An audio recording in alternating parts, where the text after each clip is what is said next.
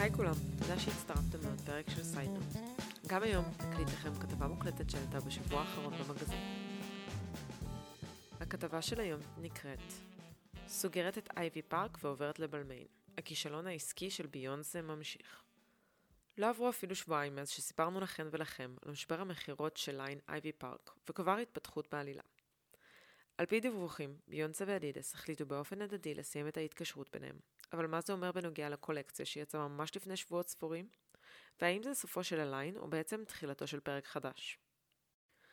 זאת לא תהיה הפעם הראשונה שביונסה חותכת קשרים עם משקיעים בליין.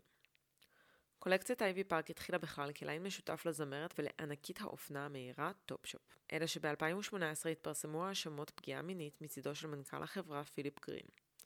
מבלי להסס הזמרת קנתה ממנו את כל הליין והחזירה את הכוח לידיים שלה. כשנה היא המשיכה לחפש שותפות חדשה ומצאה אותה באדידס. בהודעה הרשמית שהוציאה על השקת המותג המחודש ב-2019, אמרה הזמרת כי מדובר בשיתוף פעולה של פעם בחיים. אדידס מצליחה למתוח את גבולות היצירה, ואנחנו חולקים פילוסופיה ששמה את היצירה, צמיחה ואחריות חברתית בראש סדר העדיפויות של העסק. אני מחכה כבר להשיג מחדש את המותג, ולהתרחב בקנה מידה בינלאומי עם חברה מובילה ודינמית. הו ביונסה, איך נפלו גיבורים. אלא שמאז ההשקה המחודשת, אייבי פארק לא הצליחה להגיע לקנה המידה שדמיינו באדידס בשום אספקט. בכירי אדידס ציפו לרווחים של מאות מיליונים מהליין, וגילו עד מהרה שהוא לא מצליח לשחזר את ההצלחה שהייתה לו עם קניה ווסט. למרות שהליין היה אינקלוסיבי, על פי מסמכי החברה, מחצית ממוצריו מעולם לא נמכרו. העיצובים, פורצי הדרך, לא עשו שינוי באופן בו התעשייה רואה מגוון מידות וגיוון. המוצרים לא היו ממש לטעמם של הצרכנים, ואף על פי שהקמפיינים הראו מגוון נשים ואוכלוסיות, שום אחריות חברתית אמיתית לא יצאה מהם. נהפוך הוא, הליין הפך לבדיחה, שכן בעיני רבים הוא רצה לייצר שינוי, אך בפועל המשיך בצורת הייצור ההמונית והנצלנית. רבים ציינו כי אי אפשר לנסות להעצים נשים בעזרת בגדים שנתפרים על ידי נשים ממדינות עולם שלישי בתנאי עבדות.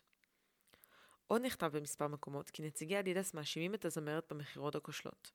שכן היא לא לבשה את הקולקציות באופן פומבי, לא קידמה אותה מספיק ברשתות החברתיות, וכן הלאה. אבל אל תדאגו למלכה, היא כבר מצאה לעצמה שת"פ חדש עם בית האופנה בלמיין. הפעם דווקא מדובר במשהו שיותר מתאים לאימג' המלכותי, המעייף והמתאמץ שלה. קולקציית קוטור בעלת 16 לוקים שנקראת רנסאנס. קולקציה שעוצבה יחד עם מעצב הבית, אוליבייה רוסטינג, ובה כל לוק תואם לשיר שעתיד לצאת באלבום. השאלה האמיתית היא, למי אכפת? זאת הייתה הכתבה שלנו להיום. תודה רבה שהצטרפתם אלינו, ונתראה בפרק הבא של סייד נוט. אם אהבתם את ההקלטה, דרגו אותה בחמש כוכבים איפה שאתם לא שומעים את הפודקאסט.